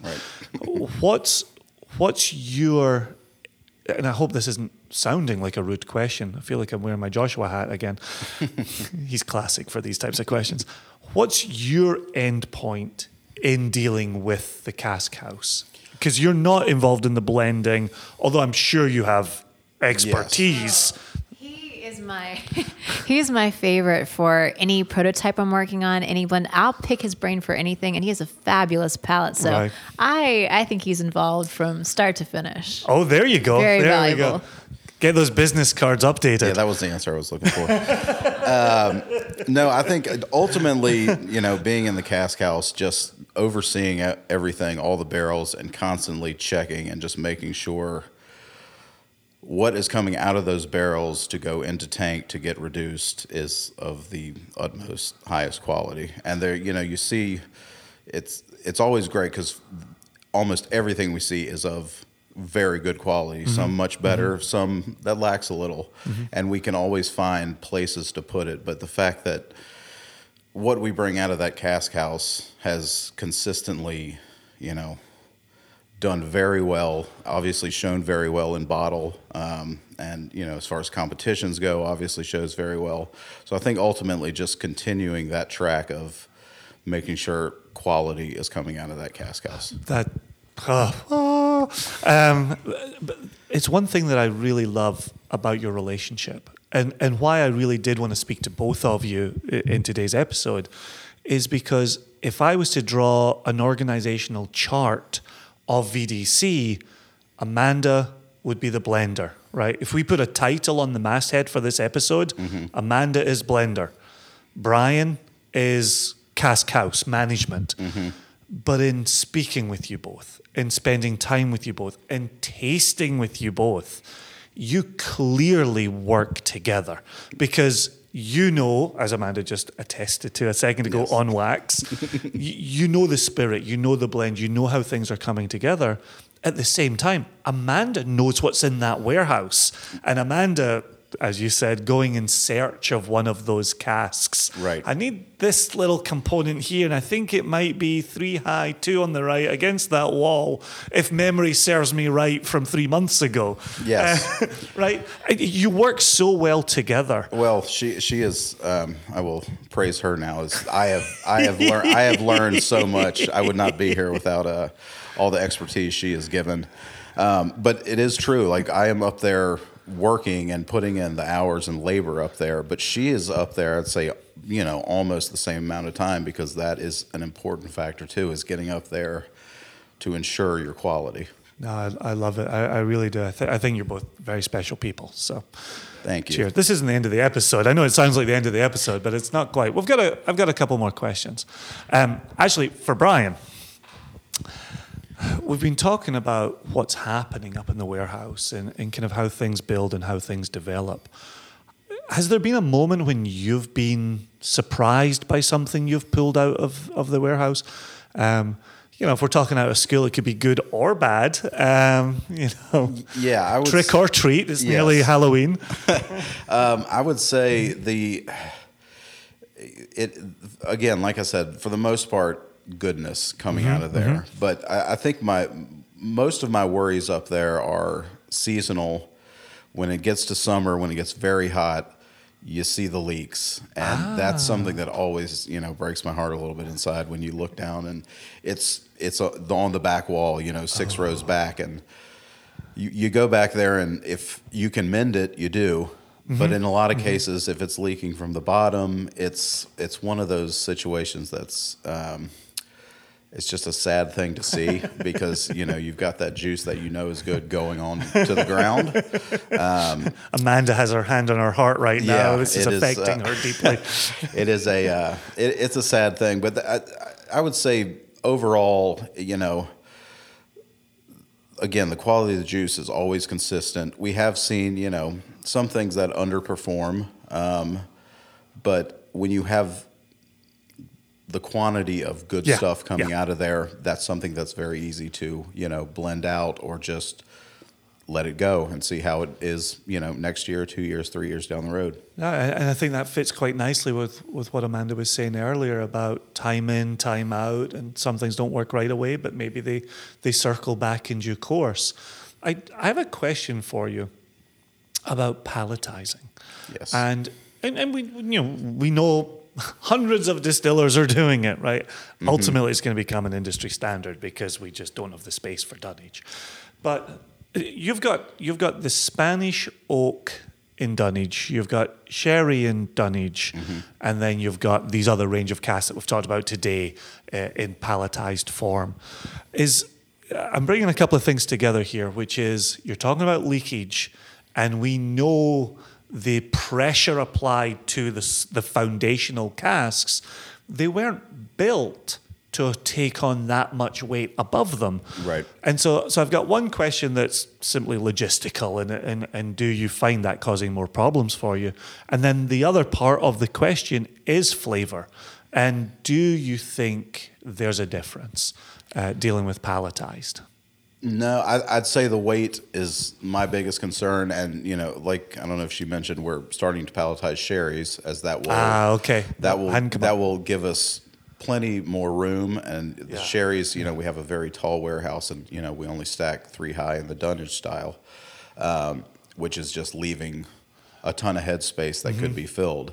Um, so, but again, we've just started that, and we've seen some, but again, it's those summer months. It's when it's very hot, uh, where you see the leakage. Um, so, again, it's going to be something we have to just keep our eye on. It's uh, I, I, I'm sorry, I don't have a definitive answer for you. Well, one of the things I ask as I go around distilleries as well is we're still putting bungs on the side. Bung holes are still going on the side of casks. Is there uh, a potential issue to, to bung holes Absolutely. going in heads? Yeah, uh, the the in in heads, I don't see a problem. I would say that one of the issues I've seen mostly with you know the regular where it usually is on the side, a lot of times that's where you're going to see some leakage. Um, and we actually our last uh, shipment from Brown Forman of ex bourbon barrels, we actually got a handful that did not have the side bung at all. Ah. Which, in my mind, if we're going to continue to stack like that, Yep. that may be something to look at in the future, and that's one less, you know, possibility of a leak. Did those casks then have the bung hole in the head? Yes, we have them. We typically they don't. We have them at Brown Forman Drill, and we also have started having them uh, drilled um, overseas, coming from Oh, interesting. J Dias. Interesting. Because it, it it's funny, and, and I've only experienced it in America, the old sampling with a drill. Right. And so, aside from the filling, you don't need the bung hole for the sampling. And so, could we go to a point of filling a cask on its side with the head removed and then apply the head and put that into storage? That's interesting too. Yeah, I I've never seen that, and again, uh, coming from the wine world, Uh-huh, seeing that warehouse and how we stack just was completely foreign to me. I freaked out at first, um, but yeah, I think uh, you know having the the bung on top is easy because you can palletize it when it's empty, fill it, bung in. Four, five, six years later, it's ready to empty. You Yep. bring it down, you take that bung out. You don't have to take it off the pallet. Mm. You put your your you know, wand in there, you pump it out, Gotcha. and it's the simplicity and the ease of it for those who have to dump barrels is Mm-hmm. much better. Interesting. Interesting. And y- and neither of the two of you think it comes with a compromise in flavor. I don't think so. No, we were worried about that at first, but you know, pulling samples and comparing, so far, so good. Right. And and that's from my experience with producers in palletized forms. How do you work out a control? How do you know what that cask would have tasted like if it had been on its side in a dunnage style? So I, I, I just hope that good people like yourselves remain in charge of palletized programs and we do keep working on quality first and not the logistics, not the storage space, but flavor first. Yeah, absolutely. I think um, it's again. I've said it before. The the quality is the of the utmost importance. Um, so I think if as we go down the road, if you know we start looking at these ones that we have had pre-drilled, um, if there is any sort of compromised quality, yeah. I think we would then definitely make a quick reconsideration. But but it seems like you've you, that bung has to be the weakest part when it stands on its end. There's- Yes. I don't know much about physics, but no, I, I would say so. And also, you know, th- it- all barrels are different. Sometimes, you know, it's the good, the bad, the ugly. Sometimes you Uh-huh, sure. get some that, you know, as soon as you start filling, you're seeing leaks and you're having to repair immediately. And those are the ones that you really worry about once they get up the hill. Can be trusted by themselves. No, not at all. So, so we always get out of here. I know you've only just joined us, uh, but power to you for doing the, the hard work here. Uh, we, we, always, we always get out of here by asking, what are you most excited about as, as we go forward here? And, and I know from talking to you both, there's a lot of projects on the go at all times. And we've talked about the categorizing of American single malt. Is there, is there, is there anything else that you could possibly be excited about? Well, those those are definitely the American single malt category is definitely a huge for us and for you know all the other single malts in um, the U.S. Um, I would say just the continued quality. I would say you know some of our uh, visionary projects we're working on, which will be you know a sort of higher end cask strength. Um, some of the experimental barrels we've been working with. That's uh, something that. I myself and I know Amanda as well are really interested to see how they how they do and you know just we're so into the bourbon, the cuvee, the sherry, Yeah. and it's a great you know baseline. But to have these other like special projects is really exciting. Yeah. I I think it's smart to be known for something, you know, right? Right. You know, you, you got to put that flag in the ground and say, here's what we do. And then you can bounce off of that. Then, Exactly. then you can give loyal supporters fun treats along the way. So, Exactly. all right. So that's Brian. What about Amanda? I mean, I completely agree with him, per usual. uh, to be specific, some of the new products we're working on, I think next year we're going to go ahead and roll out a couple. And so, Double Cask Reserve is the first one I I actually feel like I can mention now. and uh, this one is going to be a slightly higher ABV than our signature line. Okay. And we're focusing on the bourbon and cuvee maturation, peeling out the sherry. And so a little bit older, just bringing these specific casks together. It's a little more limited, and I think it's going to be really delicious. Okay. Last Friday, I, I let the team try their first sneak peek. Brian's been working on it with me. I've been giving him like, "What do you think of this ratio? What do you think of that?" for months and months. Um, but somebody said this is like having your milk and your cookies, and I was like, "Check." That's exactly it because it's so in my brain to be able to do a contrast that hits all the notes and just because usually I think quality is bringing everything together in this very cohesive way, mm-hmm, but mm-hmm. to be able to make sure that the single types stand out and yet work together, I'm really excited about that. Wow. I want to pull you back a little bit here when you talk about a, a change in ABV. This is from Courage and Conviction, Correct. which is at, at 46. Correct. The, Okay. the lowest ABV we've done anything is the 46% ABV. So we're, we're just taking it up two notches to. Oh, the 48. yes. Oh, yeah, there we go. Yeah. I, am uh, I've wanted to do that since the beginning, so I'm really happy. okay, so so for our wonderfully nerdy listeners like ourselves, what are you finding from 46 to 48 texturally, flavor wise? Those two clearly make a difference, or you wouldn't have done it.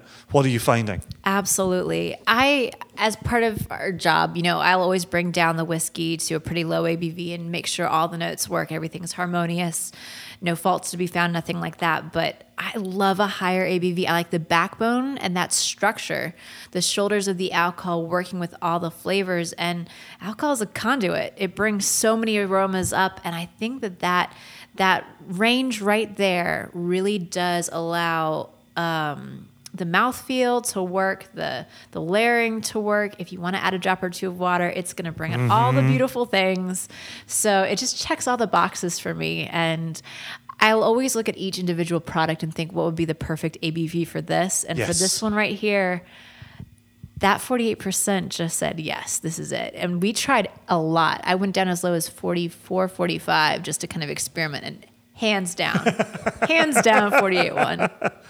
And I think especially with you know bourbon cuvee, that 48, you little bit more viscosity, a little bit more texture. When you've got something like bourbon that tends to be a bit lighter, and without the sherry in there, I think the 48 does you know work really well and gives you a little more um, you know texture and feel. Yeah, a word we use is heft. It gives a little bit more heft to the experience. And then you're putting your single casks out at Cask strength? Cask strength. So, I mean, anywhere from 59% to, I think the lowest we've seen is 58.8. Yeah. Oh, that's yeah, a tiny window. 58.8 to 59.6. for the cuvee There we for, go. for sure. Yeah. And some of the bourbon casks are a little lower. Like the 58 was the bourbon casks. Yeah. Okay. yeah. So 58 there's a for bourbon. range. Yeah. Because I, I think it, it does start to, to tell that extended story to the consumer, right? Here you are at a drinking strength. Here you are at a range strength, 46 into the 48, but knowing they can get the single cask. And then thankfully, and much appreciated through our collaboration, you know, getting to put out hours at 60 plus on the on the 666 and then maybe follow up with a little more information from anything that was tasted today. Um, did, do you want to get out of here by, by giving a little name check to the group that you spent time with last evening, Amanda? Oh, I'd love that. Because they're the first name you mentioned when I came in the door. it's true. I had a lovely evening yesterday with the enthusiastic whiskey hobbyist crew. So they were so informed, so knowledgeable, and passionate and fun. We had a blast just drinking whiskey and, and had a great time. And they mentioned you, and several of them surprised me and pulled out their Single Cask Nation Virginia Distillery Company collaboration. So we had a lot of cheers going on, and it was just really solid. That's brilliant. They're they're great people. They're great supporters of ours, and I really hope after last night they become great supporters of yours as well. Absolutely. Uh, well, thanks a million for hosting me. It's been wonderful talking to you both. Brian, thank you ever so much, Thank you so much. It's always a pleasure to have you. And Amanda, thank you so much as well. Cheers. Looking forward to next time. Awesome. Here's to all three of us. Cheers. Cheers.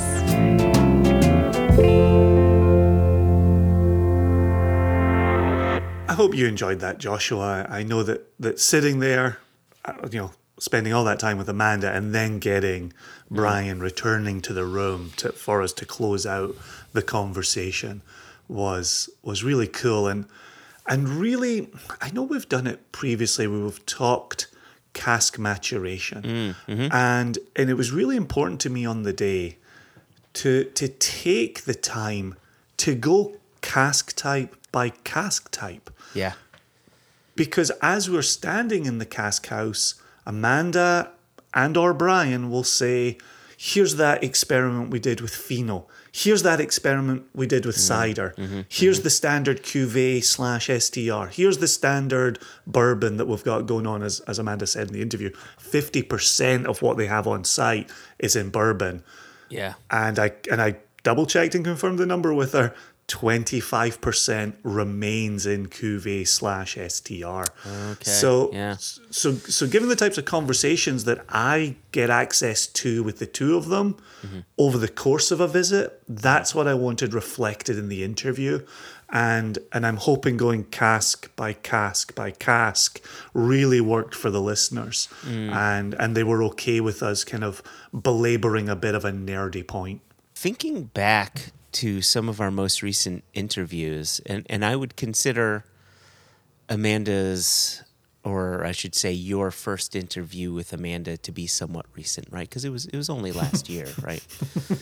Um, it's it's been interesting to see how the pattern of our interviews seems to be following the pattern of American single malt whiskey becoming a category. Absolutely, absolutely. Yep. There's a Yeah. reason it came up in today's interview. Yeah, Right. As right. as, as you just heard. Right. I, I think your point is a good one. Is we got to speak with Steve. Right. What a, a couple of a month ago, a couple of months ago. Month ago, Time. yeah. How does it work? yeah, Right. There's there's Steve as they were coming up towards the end of the the comment period. Now Mm-hmm. here we are talking to Amanda at the close of the comment period and waiting to see, you know, wh- what does this look like when finalized? Sure. What will it mean for 2023? Nope. Yes, 2023. Yeah, We're 2023, Closing yeah. it. My gosh. oh my gosh. I'm missing months and years. It's unbelievable. Um, but the other thing to, to kind of circle back on is when I was there, and I mentioned on a podcast about going down there in August Yeah. And and being told by uh, Amanda and Brian, these casks are are tight, right? And, and the reason we covered the seasonality Yes, and, and the monthly yes, differences yes. in the Yep. interview, right? Yep. These are tight. See the first drop of whiskey I tasted on my last visit, you know, somewhere second half of October. Immediately different experience. Immediately. And and it was back to some of the original casks you tasted in August. Or styles. Same yeah, style. same exactly. Yeah, yeah, yeah, they were. And the thing that we kept saying in August was, "There's nothing wrong with this cask. There's nothing Hmm. wrong with it. It's just the time of year where it's not going to be the full expression of itself." And on that last visit, second half of October, Hmm. And it was still 49 degrees Fahrenheit when we were in the warehouse. Oh, jeepers. It, right? It was it was Yeah. a little chilly. Yeah. But you could immediately taste the presence of the whiskey. And it and in August, we were almost peering into our glasses. Like, "Wh- where's the whiskey in here? Yeah. Physical liquid was in the glass. yeah, yeah, yeah. But it wasn't conveying itself over the nose or across the Just palate quiet. Okay. and even cold in October presented more profile than August. If we, if we're to compare Scotland to Virginia, or, or the other way around, right? Virginia to Scotland, or Kentucky to Scotland, etc., or or even Virginia to maybe the Pacific Northwest, right? Where you're dealing with in Scotland and where Westland matures, right? You, you have this even temperature, for the most part, even temperature and humidity level and yet maturation is not linear. I I feel as if you're like you're lucky if you find the cask hitting at the right time. Mm-hmm. It sounds as if you have a few more signposts to go by when it comes to a distillery like Virginia Distillery or, you know, insert distillery here where seasonality really plays a part into the maturation. I love that they can say, I know it's tight now, but come back in October. Then it's really Right. going to shine. Right? Even the fact that they do, you know, cask boot camp in September. They were going to do cask boot camp where they went through tons of cask Yeah, samples. yeah, yeah. They were going to go, they were to do that 3 weeks after I was standing on site. Oh, wow. Being told now is now is never the time to taste. Never. Um, it was only 3 weeks difference. And now here we are 4 weeks removed from them having done cask boot camp into me being there tasting for, you know, what, what will likely become an SCN selection. All right. And so it's, but then Amanda saying January, February, March, we're not pulling casks from the warehouse. You know, we'll have, we'll have made our selections. We'll we'll pull them out of the warehouse. We'll have them in another holding bay that's not as cold as the Yeah, warehouse. okay, yep. We know we'll be using them in January, February, yep, March yep. but there's no point pulling them from the warehouse in those months because they're not going to be showing nearly as well at that time. Yeah. Yeah, they they've they've got the data. There's no doubt about it. They know exactly of what they speak, and their their palates are cracking, and and and and what I really like is their palates really jive with our palates, and so we we're talking same languages. Yes. I'm laughing because, you know, as you, as you're describing all this, and and I'm thinking about them, right? You know, putting casks into other holding facilities or, or maybe IBCs, something like that, to to stop the maturation process. And I'm thinking logistically how all of that's put together. And then you said, and their pallets are cracking. I'm like, oh, geez, they're not getting good pallets to hold these these barrels. And, no, you're saying their pallets are really good. That's what you're saying. Brian did talk a little bit about palletized leakage uh, in the latter part of the interview there. That's right. So there is a little bit of something going on. But we're here to talk whiskey Yeah, here we talk with- and occasional logistics.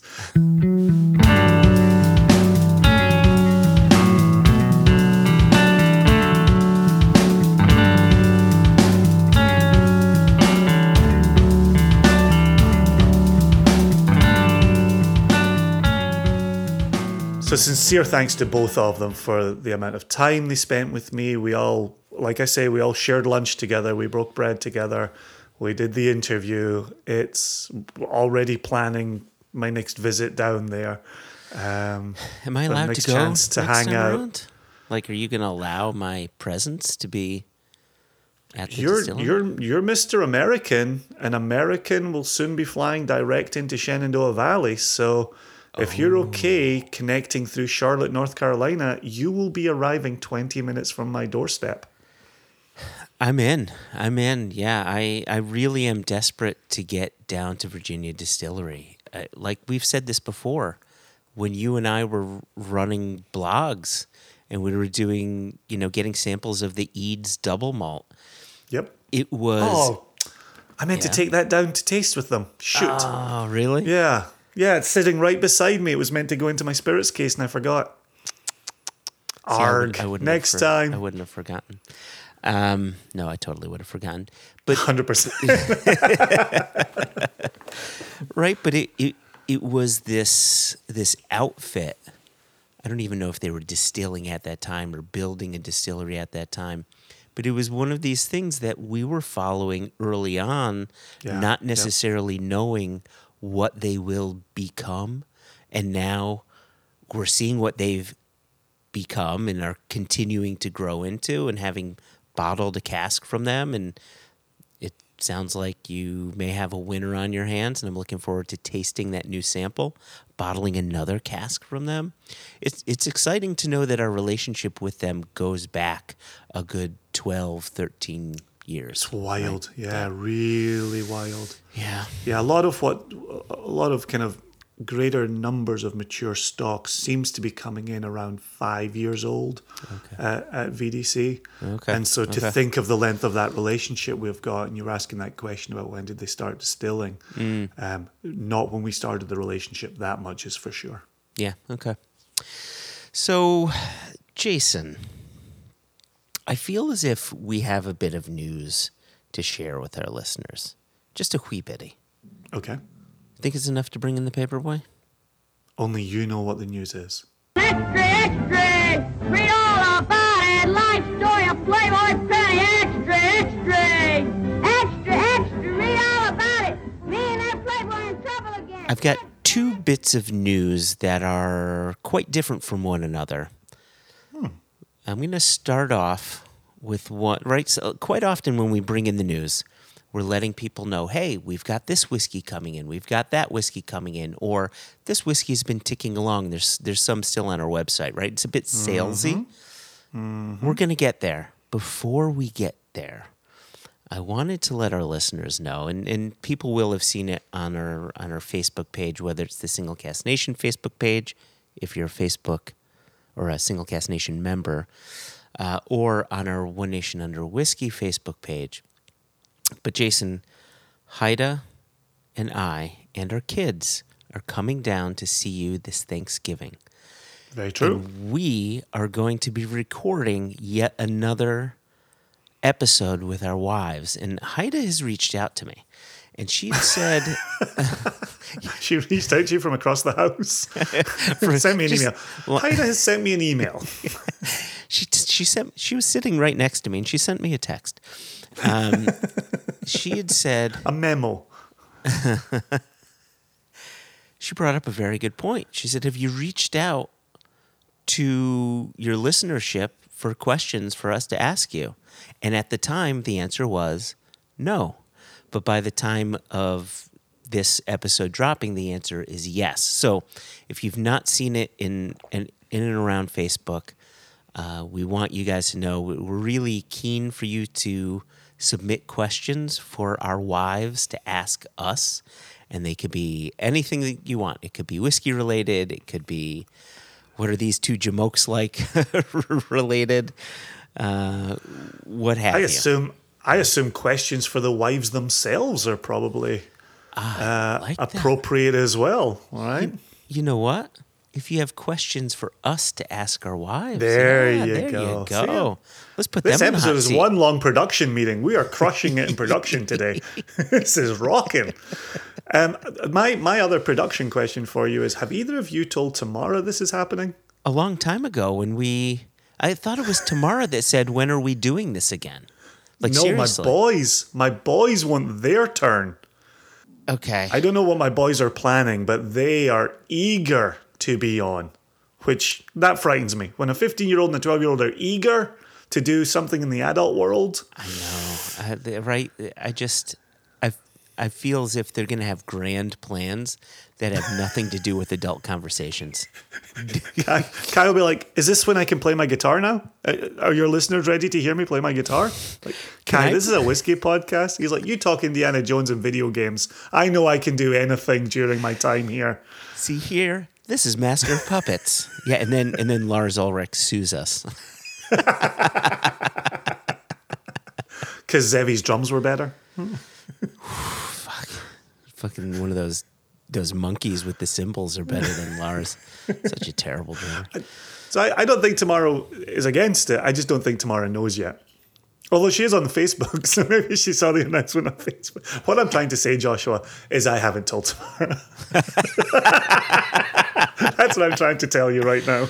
Well, I think it was I think it was the K Joe the Cable Man or whoever he is that says get her done. Oof. Yeah, get her done. Joe the cable guy or whoever he is. Larry. It- Larry the cable guy. Oh, I'm thinking Joe the plumber. All those blue collar workers are the same to you. The problem's over there. Fix it. Don't tell me your name. It doesn't matter. I just want my faucet to run. Did you ever watch uh fuck uh the Gene Simmons Family Jewels? I'm going to be honest with you. I have not. I may have actively avoided it. like the way you talked about it reminded me of this this episode where so it's a reality TV show about Gene uh-huh. Simmons and his wife mm-hmm. and his kids and and his son is fixing a car or something like that. And Gene comes out and watches him fix the car. And he says, What are you doing? He said, I'm fixing the car. He says, That's for the Goyim to do. he's, such, he's such a terrible person. Um, anyway, anyway, so yeah, so, This is a so hell of a news segment. right? So, so, t- so tell Tamara about this because we're I will. we're, we're going to make I this will. big. And if if your will boys send her have a fax. question, send her a send her a fax. Uh, maybe maybe Morse code. You know, Morse code. I'll tap it out on my desk. Yeah. See if she hears. Here, give her this. Go.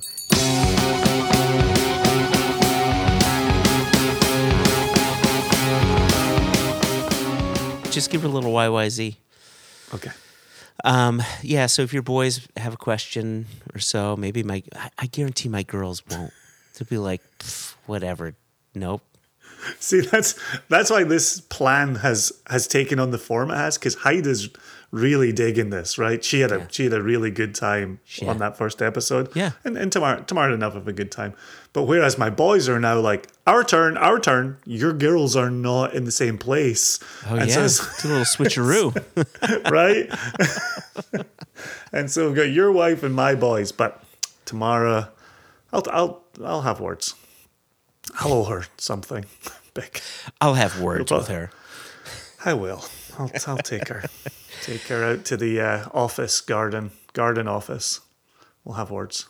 Second bit of news is come tomorrow, or the, or the day after the release of this episode, November 3rd, we are releasing two whiskeys.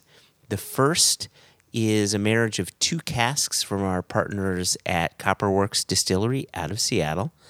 Again, back to American single malt, right? Kind There we are. of staying with a theme here and uh, getting away from that theme. And, and I want to talk about that uh, in, in just a minute. But the, the other whiskey that's being released at the same time is our marriage of four Indiana whiskey casks three bourbon and one rye. This is a marriage that we put together that we think is just absolutely friggin' cracking, and the price is spot on. I think it's really good for a nice um, end of November, get into the holiday season tipple for people. So, so I'm really excited about that. It's an Indiana distillery. I'm sure you could figure out who it came from. Just take a look at the cask numbers. That that might help you a little bit. I think a lot of listeners, when you say Indiana whiskey, they get an understanding of what a flavor that flavor profile can present. I think you and I did as good a job as we could to to zig while other Indiana whiskeys are zagging. That's why we did the marriage of the bourbon and the rye. But could I know there's a tasting video, but I'd like to talk about this this marriage of two Copperworks casks and what mm-hmm. Copperworks single malt is is doing because I I think a lot of our listeners simply may not be as familiar with Copperworks as they are with an MGP bur- yeah, right. with an Indiana bourbon or rye. I think that is a safe statement to make.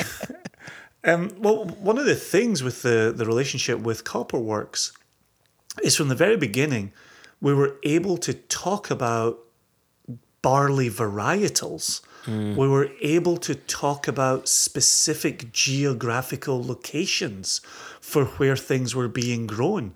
We were able to talk about particular toasting or charring levels on staves. We were able to talk particular yeast strains. Mm. And so it, it has really served as a significant deconstruction of American single malt. Yeah. At the same time, without flavor, you've got nothing. Yeah. So right. while those to me are the fun details of the project, Mm-hmm. the fact that it's a top quality American single malt coming out of Copperworks Yeah. is what really carries the day. Yeah, you know what? Thinking back to the first time we tasted Copperworks, or at least the first time that I tasted Copperworks, was back when we had the Jubilee in Seattle, and and tasting what Jeff brought to the table. It was nice in putting this together. That that I feel as if what we tried to do. Hope I think we were successful in creating what we thought would be a stellar example of what Copperworks does best, right? Offering up that really multi forward profile that also has it sort of like like stone fruit like peaches or apricots, but there's also that kind of that fennel seed or that that like caraway seed going on. There's an herbaceousness mixed with a fruitiness that works so well in this one. I just I, I love. I keep coming back to it. What about the fact we can add on, as I was saying a moment ago, that they're both Harvest Genie barley planted in 2017? I can tell you that Cask 294 grain grew in Walla Walla, Washington, while Cask 321, the grain grew in Athena, Oregon. What about the fact I can tell you that Cask 294 was a number three char with 18 month age staves Oh yeah. in New American Oak from Kelvin Cooperage. But I can tell you Cask 321 was number two char from 36 month age staves in New American Oak from Canton Cooperage. Right? Like this this is what I mean. Those details are mm-hmm. not going to change how this combination of casks No. tastes. Right? No, but but but I think that it it talks to where those flavors are coming from, right? When you're talking a number two char, that's pretty light, right? Which goes to show you that's why that maltiness remains, right? It's not overtaking the grain. And this is something that you and I talk about all the time. One of the reasons we go after whiskeys matured in a second fill bourbon cask is the wood steps away and lets the spirit character shine through. And I think that's what these casks are doing because of the lower char levels and that the 18 months of, of air drying. And- that's that's what I really dug about the conversation with Amanda, which is why are you putting that New Make spirit in that particular cask? Mm, mm-hmm. What are you looking to get out of that relationship? Yeah. And is it it gives this flavor room to come through, or does it give something from the fermentation, a note from the fermentation mm-hmm. room to breathe? Listen to Amanda talk about the ex bourbon barrels from Brown Forman, they frame the whiskey and they let the whiskey become itself within the cask. Sherry might partner with the whiskey to go in another direction. Red wine might bring a red berry note that complements part of the fermentation. So I love what you're saying about a number two char allows that multi character, that single malt to mm-hmm. tell its story. Yeah. It allows the the wash to come through, the distillate to come through and really get framed by that oak. Yeah, and this is what this is one of the many things I love about the Pacific Northwest American single malt producers is they're unlike Scotland, and this is not me knocking Scotland. It's just two very different, you know, styles of production. But unlike Scotland, distilleries like Westland, Copperworks, Westward, they are putting so much care into their wash, into their fermentation to make a cracking beer, like the best beer that they could make, hopless, of course, to then distill. Where, right? Go ahead. Ol- Ollie just made this point in the last episode, right? Where he's talking about the attention to detail that happens Yeah, at the Kentucky yeah, distilleries that he was yeah, visiting. yep. Meanwhile, in Scotland, you know, the the bigger established distilleries yep. operate according to tradition. Yeah. And and and Ollie's saying, like, you know, if you just tweak that and that, it could taste even better. Even better, And they yeah. say and they say, but we've never tweaked that and that. So we're gonna just keep hands off and we're just gonna keep doing this the way we have done it. There's a beauty to that, there's a simplicity to that, there's a terrific tradition to that, but it's not the only way to make whiskey. And that's what I've enjoyed the most about talking about American single malt Yeah. is it's another way to make whiskey. It's not better, it's not worse. Yeah. It's different. Let's celebrate that. And that's why I bring up that care and attention to how they make the wash and the fact that they're not specifically choosing casks that would flood the spirit mm-hmm. flavor with whatever mm-hmm. was previously in that cask, right? Why? And and I would admit, I, I, I bet you copper works in a first fill Spanish oak sherry cask probably tastes fantastic. Mm-hmm. But there's something to be said for honoring the fermentation portion of the overall production. So, yeah, I think And not, and so not everybody has to do it the same way, right? Yeah, no, what's, yeah, yep. what's your thumbprint? What are you doing that makes it yours? Yep. And here we are with our first foray into Copperworks. And I'm very I'm very excited to get this finally released. We have been sitting on this one for a while and ready to get it out into the world. Yep, very excited about that. So, so those are the two bits of news that I wanted to bring up: the fact that we are going to have a, a wives and apparently kids episode of the podcast, uh, and uh, and then we have these two whiskeys that are being released tomorrow. They are online only. The bourbon and rye marriage of casks, four casks, is going to be a solid seventy-five dollars a bottle, and there's no limit to purchasing on that. If you want to get one, two, three, four, five, six, you can go ahead and do that. Fifteen dollars Twelve. flat. Yeah, you want to do twelve? Sure. and the Copperworks will be 95. 95 American dollars. So two two bottlings, both under $100 a piece. Combine them. We still have some other whiskeys on our on our website, so check that out. The holidays are coming. Well, and, and certainly just to give a quick shout out when you say things that remain on on the website, the Good Ride support, that attempt to, to raise the money for uh, Good Ride, Tanks for Troops, is off to a great start. We continued to sell that through the month of October, and and we'll have that on the website as long as it's available through Giving Tuesday. So get in, make your donation, get onto that bottle lottery list, and help us raise good money for charity. Yep. Yeah, beauty. Beauty. Yeah, and we'll we'll be talking about Giving Tuesday again in, in the next episode because that's when we get down to brass tacks and we're letting you know what bottles will be up for raffle.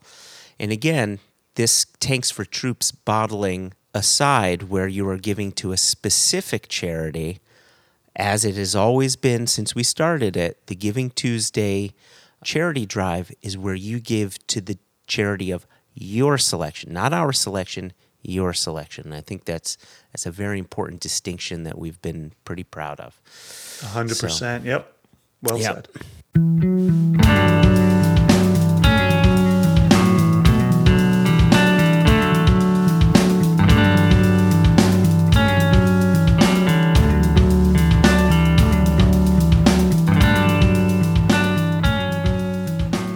So that there ends our news segment. And, and Jason, I'm looking at my wrist. Okay.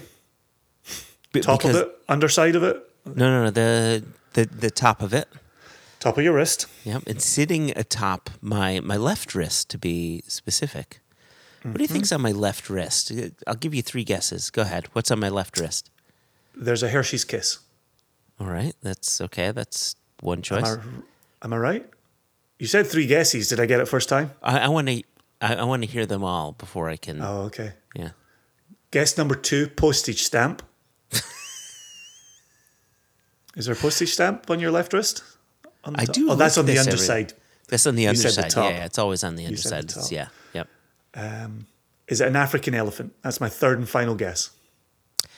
It's actually an Indian elephant. They're the smaller variety, right? Because you can't fit an African elephant on your wrist. They're much too large. it's actually a European close. swallow. Or is it an African swallow? I'm ah. curse, cursing myself right now. Cursing myself.